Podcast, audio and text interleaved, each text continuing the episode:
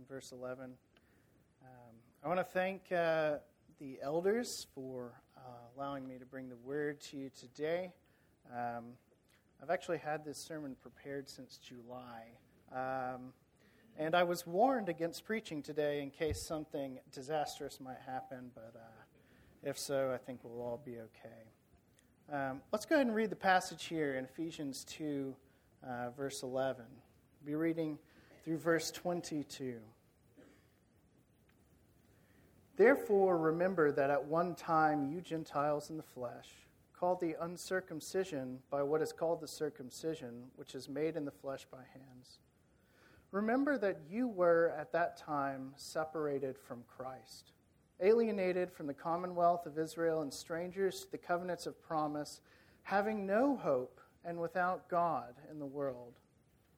But now in Christ Jesus, you who once were far off have been brought near by the blood of Christ. For he himself is our peace, who has made us both one and has broken down in his flesh the dividing wall of hostility by abolishing the law of commandments expressed in ordinances, that he might create in himself one new man in place of the two, so making peace and might reconcile us both to God in one body through the cross, thereby killing the hostility. And he came and preached peace to you who were far off, and peace to those who were near.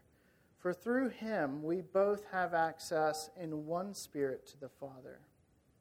So then, you are no longer strangers and aliens, but you are fellow citizens with the saints and members of the household of God built on the foundation of the apostles and prophets, Christ Jesus himself being the cornerstone, in whom the whole structure, being joined together, grows into a holy temple in the Lord. In him you also are being built together into a dwelling place for God by the Spirit. Let's pray. Father, I thank you for your church. I thank you for purchasing us. I thank you for this plan that you have had in eternity past to make a one man for yourself, one person through Christ. We thank you for bringing us who were far off near to you. I pray that the words I speak today that are worth hearing, that are your words, will stick, and that those that aren't will fall away. Father, we trust you and we thank you and ask you, Holy Spirit, to open our hearts to teach us today. Christ's name, amen. In Ephesians, Paul paints a beautiful portrait of how the church should live, beginning with doxology, addressing doctrine, and ending in devotion. Paul teaches the Ephesian church about the riches they have in Christ and how they ought to live because of that. If you read Paul's epistles and you're really familiar with them, you begin breaking down his arguments. This is pretty typical. In the first part of the epistle, he usually teaches on some theological truth and then spends the rest of the epistle uh, applying that truth and teaching people how they ought to live in Christ. Often this begins and ends in doxology, in praise of God. For example, in 1 Corinthians, um, Paul gives thanks for the unity found in Christ and then addresses how the church is to be unified through its worship and operations. In Philippians, Paul discusses what it means to be unified with Christ and launches into a discussion, an encouragement of the church at Philippi to rejoice in all circumstances and endure their suffering just as Christ did. In fancy theology language, we say that orthodoxy affects and leads to orthopraxy. Um, but I'll say it the way Scott says it. What is true changes what we do. Of all of Paul's epistles, Ephesians is the most beautiful example of this, of how what is true changes what we do. If you start in chapter 1 in this huge run on sentence praising God for all the spiritual blessings we have in Christ and are being sealed with the Spirit, Paul writes a letter teaching the Ephesian church that they need to be unified as one body of Christ because Christ unified them to God, destroying the dividing wall between the Jews and Gentiles, making only one man. So today we'll be looking at what this means when Paul says that we are God's household and how his emphasis actually on the Trinity here teaches us about who we are as the church and thus who we are to be as the church. We don't really always spend a lot of time talking about the Trinity. I think we all are familiar with, if you've been in church a while, you've heard of Father, Son, and Holy Spirit. But I don't know if up until recently I even thought that that affected my day to day life as a Christian. I mean, I, I understand like there's this three in one, and I see that in Scripture, but does that really have any bearing on my life? We don't talk a lot about it. Uh, maybe in some circles you do, but it's amazing when you start looking for it that you see the Trinity everywhere. Um, and even in the Old Testament, if, if you're reading closely, um, that God presents himself in this way and reveals himself. And the question that kind of comes to me is like, why? Like, do we even need to know that? Like, what's the big deal? Um, and that's kind of a question I want to answer today. And to, to kind of bring this big theology down, so to speak, because it's not just for the theologians and seminarians and people who get on Facebook and get into big conversations and arguments about stuff. It's important for the church as a whole. Paul's words here in Ephesians, as we know, are breathed out by God. So every word and the order, even in which these words are written, are important. Beginning with the third verse, actually, if you go back to chapter 1, Paul talks about the Trinity nine times in only six chapters, mentioning Father, Son, and Spirit. In our passage here in Ephesians 2, Paul is actually very heavy handed in making sure that the Ephesian church, and indeed the church for all time, understands the importance of the Trinity in regards to the household of God. It's important to him, and we can see that, and because we know that his words are inspired, it's important to God, and he wants us to understand this. So that Paul describes here the church as a household, as a dwelling place within a Trinitarian formulation, teaches us three things about the church. These are in your notes. If you didn't grab a note, you can write these down. And uh, here's the three things we'll be looking at today. First, that we are to live in unity. And second, that our lives should be marked by holiness. And third, that we can live in empowerment to complete the mission of the church on earth. The church and the Christians who comprise it should be unified just in the same way that we understand that the Trinity is one. And this is of paramount importance in our passage here, and indeed in all of Scripture. Um, in John 17, Jesus is praying in what we call the high priestly prayer, the last meal and prayer he'll, he'll have with his disciples before the cross. In verse 21, he actually prays not just for his disciples there, but for the church of all time, that they may all be one, just as you, Father, are in me and I in you. I don't know about you, but I don't always feel that close to y'all.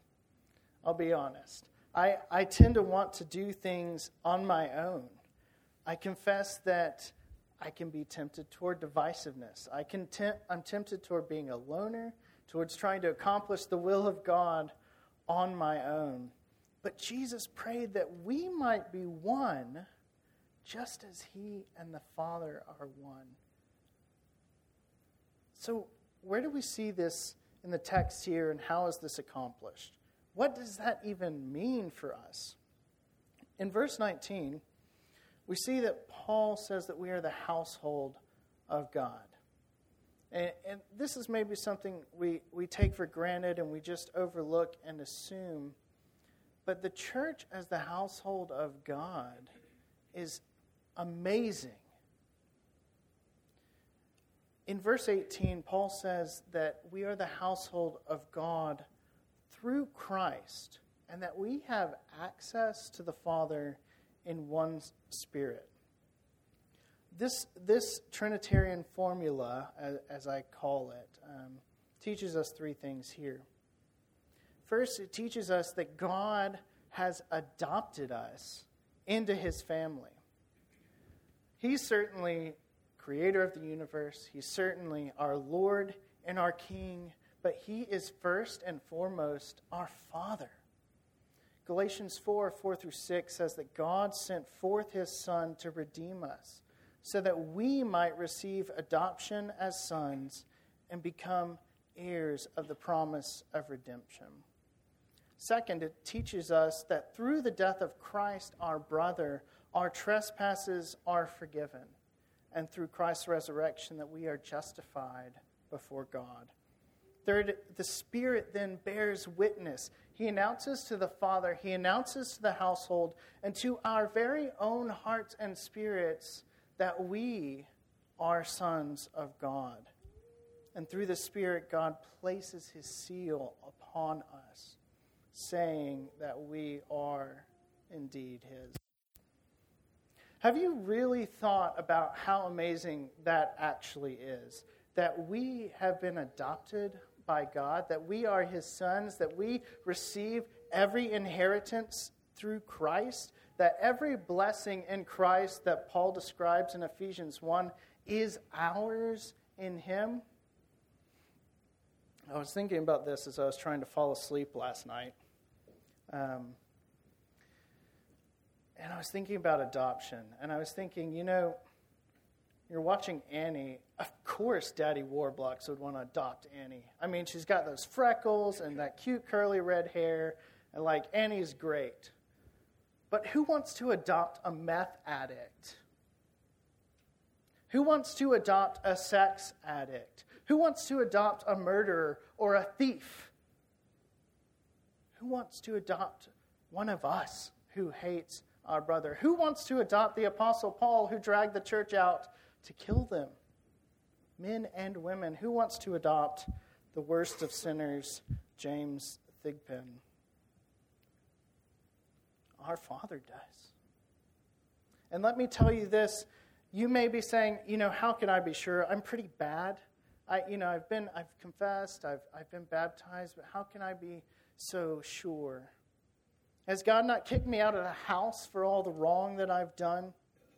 Certainly in our deepest, darkest times, when it seems that nothing is going right, when it seems that the sin has conquered, the question lingers in our hearts Am I actually His? Let me assure you that yes, you are adopted, and once you are adopted, you are never kicked out of the house. Once a son, always a son. And how do I know this? I know it from this scripture because of what we know of the Trinity that the Father, through Christ and by the Spirit, has placed his steadfast love on us, and that steadfast love endures forever. In his commentary on this passage, Bryan Chapell notes that the root word that actually forms household here is the same root word that forms the words describing the building of God's house. Built in verse 20, structure in verse 21, built together, dwelling. All of these architectural words are based on the same root word for household. So, in Paul's mind, led by the inspiration of God, as he's writing about the church, the family, the household of God, he naturally thinks about the firmness, the soundness of that relationship. Just as a well constructed building, we know it's going to stand up and stay together, so is our eternal relationship with the Father sound. And additionally, we see not only the soundness of our relationship with God and the importance of that, but the solidarity of our relationship with each other in the church. In verse 21, Paul speaks of us being joined together.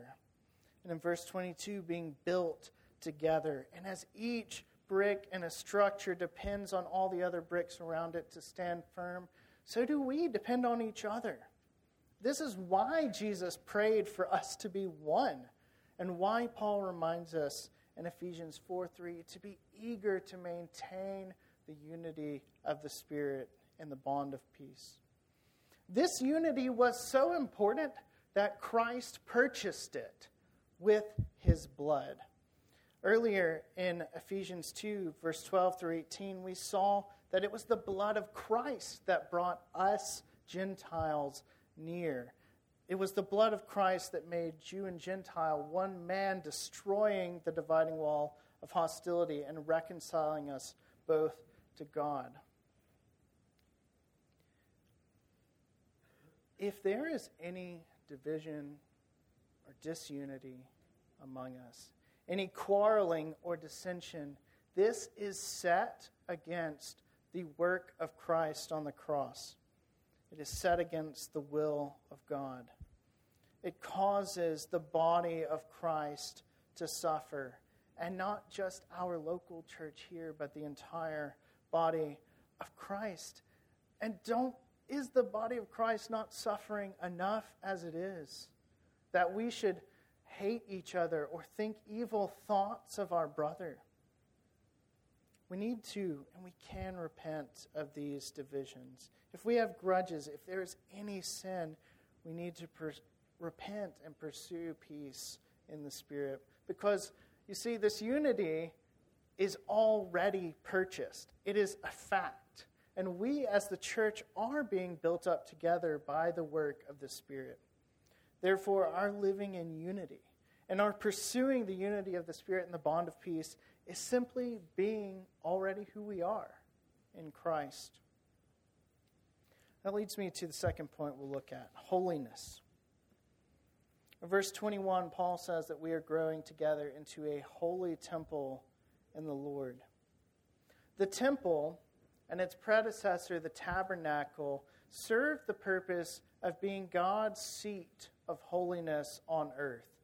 It is where his presence actually dwelt among his people.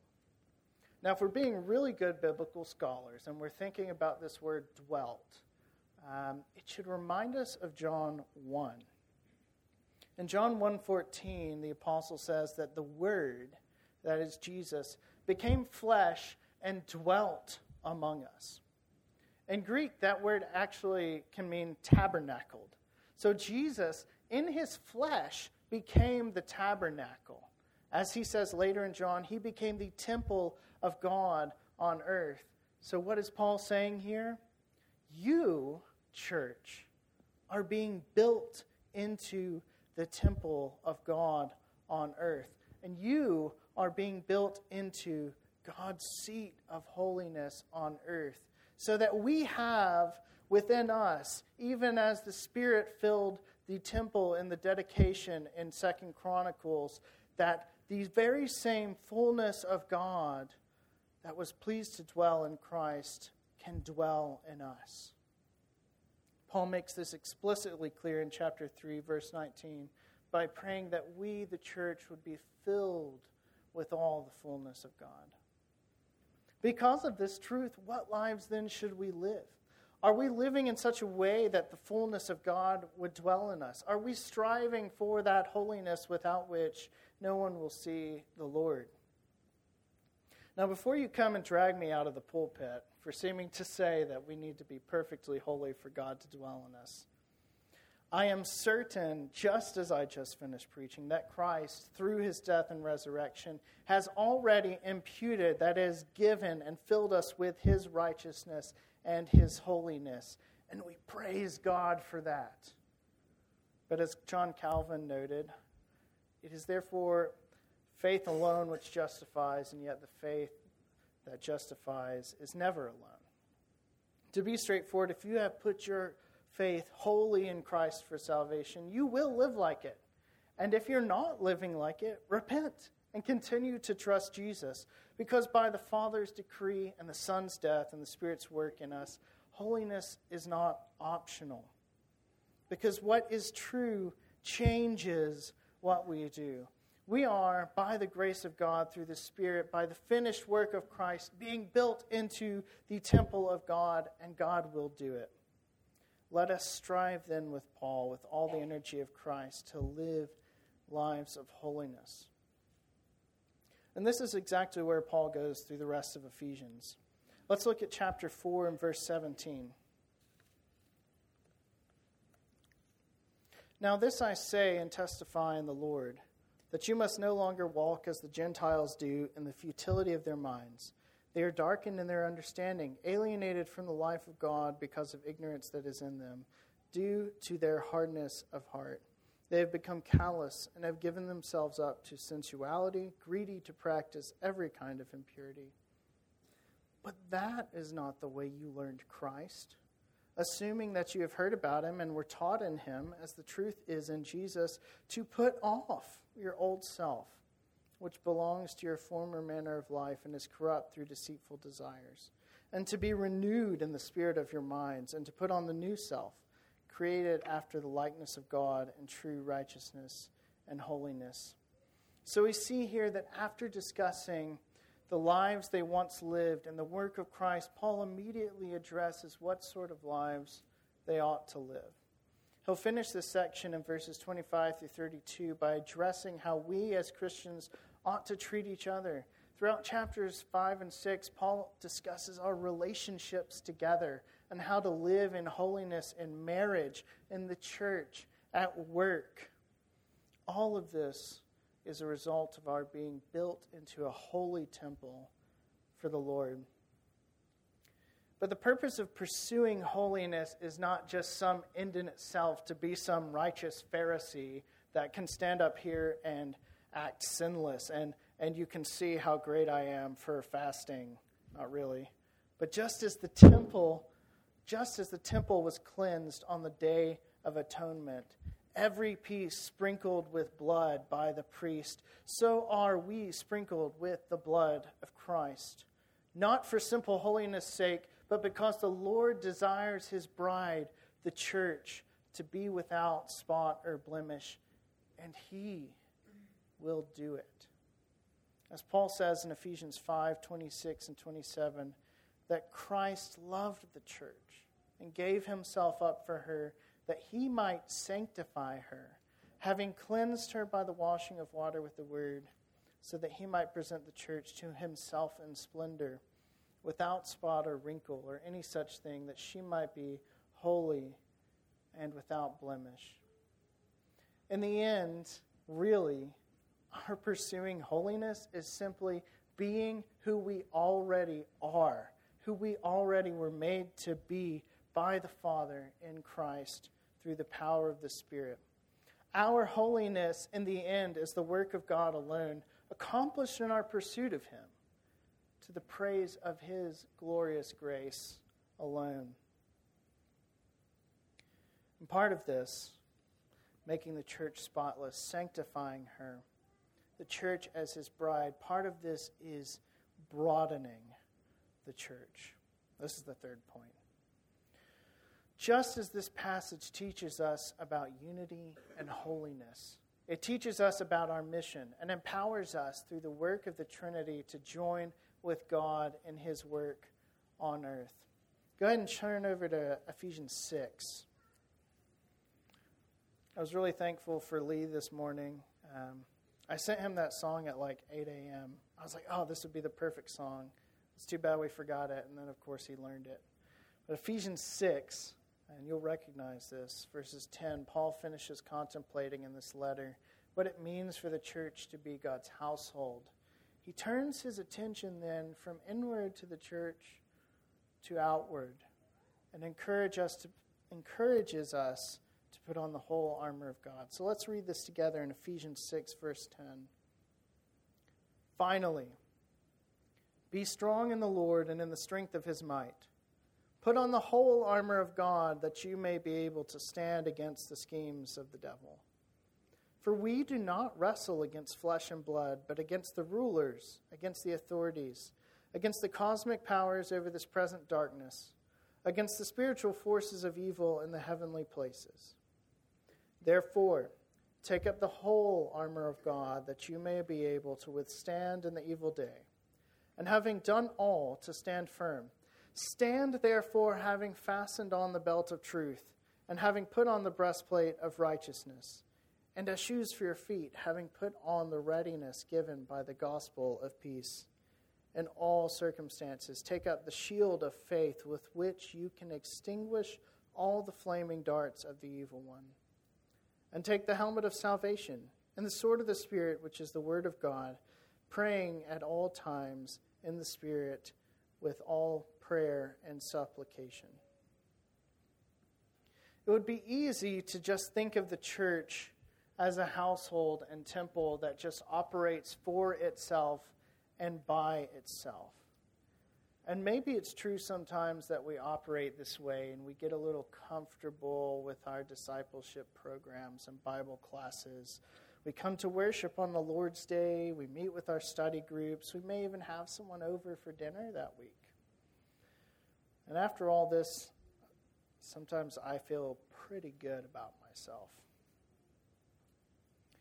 And while those things are good things that we should do as the household and temple of God being built together, that is not the entire mission of the church. As Scott says, good theology always starts in Genesis. And if you look back in Genesis 1 26 through 28, as God creates man, what is it that he tells him to do as he makes him in his image? He says, Be fruitful and multiply and subdue the earth just as this multiplication and subduing was God's primary edict for his people on earth in Eden, which is actually the first temple of God as he dwelt there with his people, so is his edict the same now for his temple on earth, the church, to multiply and have dominion over the earth. Maybe you're thinking, James, you sound really crazy right now.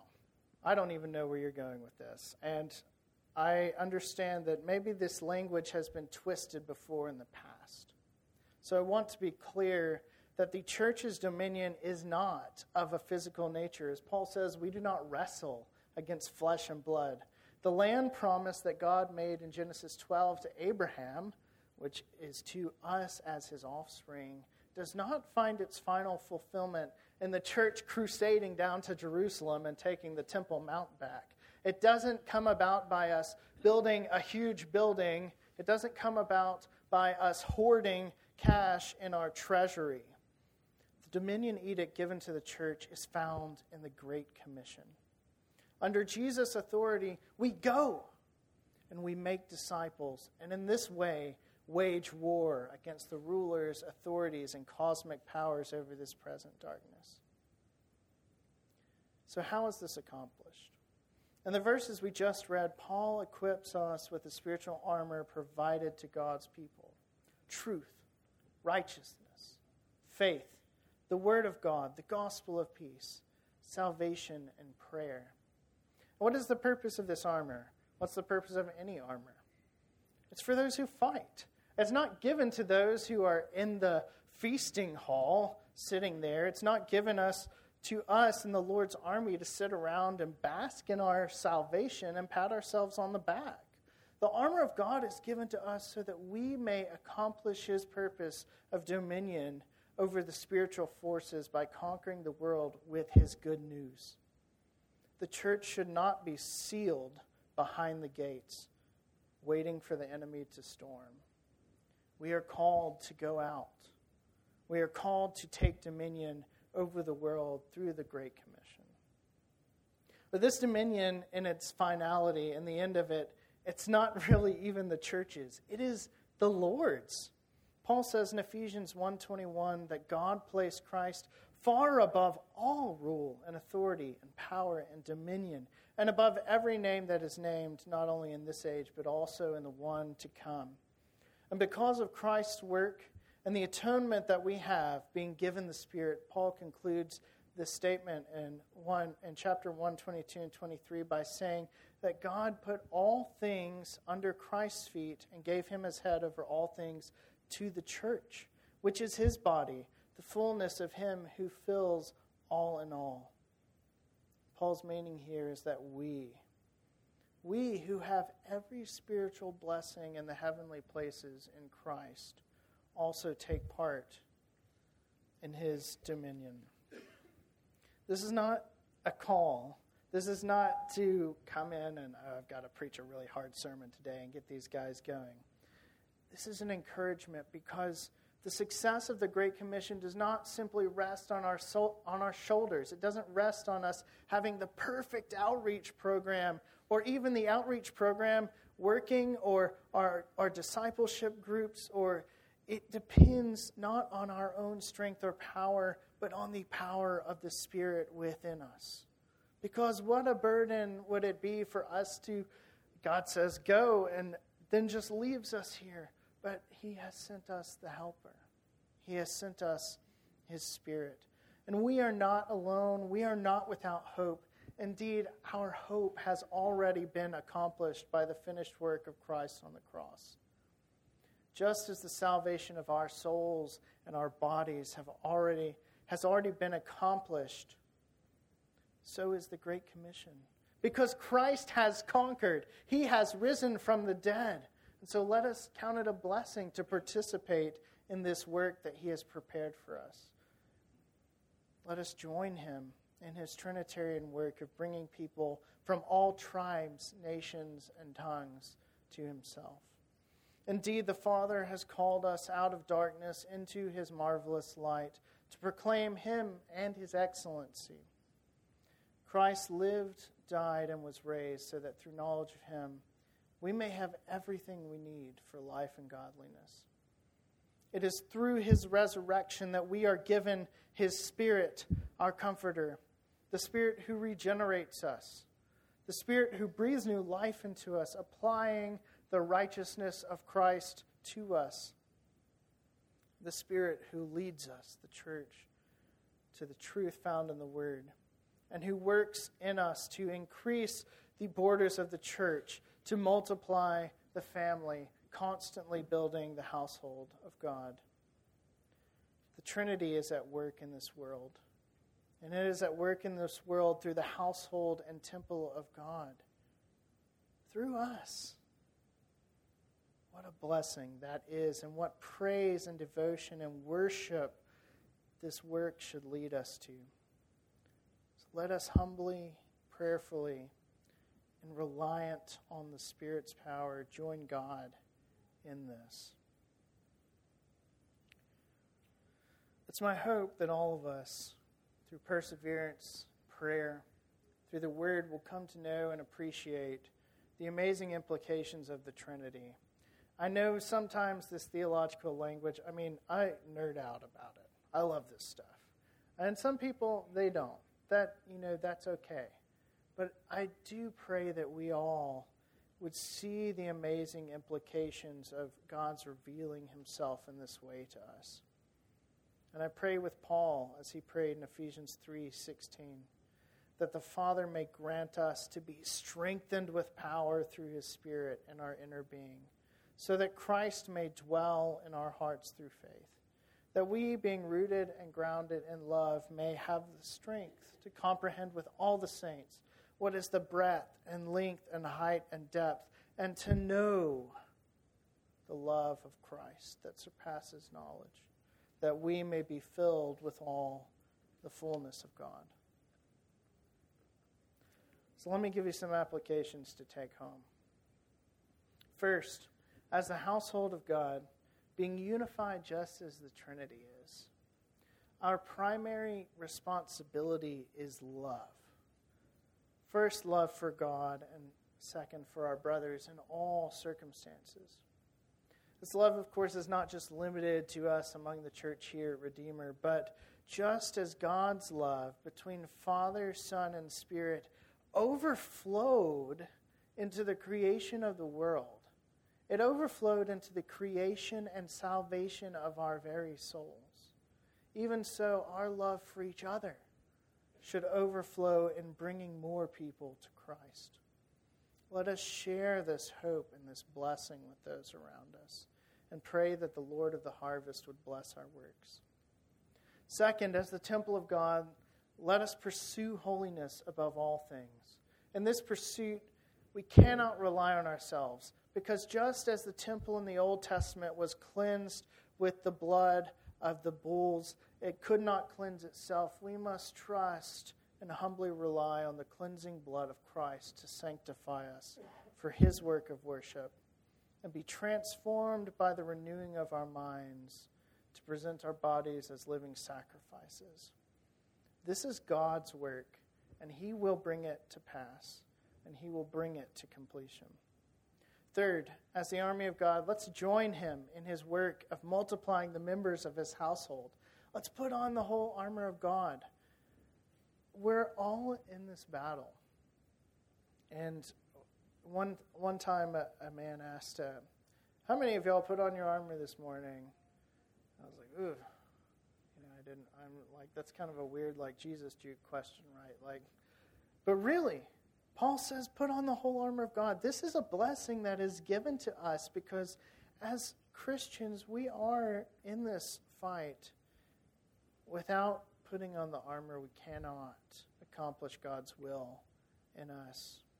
The armor that He gives us, equipped with prayer, enables us to fight sin in our lives and to conquer the spiritual forces of darkness in this world.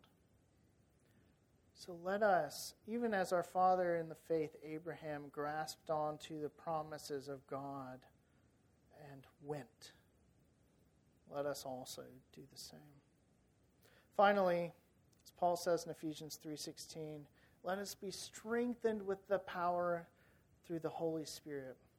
If there is anything to do or to be based on what I have said today or based on what Paul says in Ephesians, it is only accomplished by the indwelling of the Holy Spirit within us.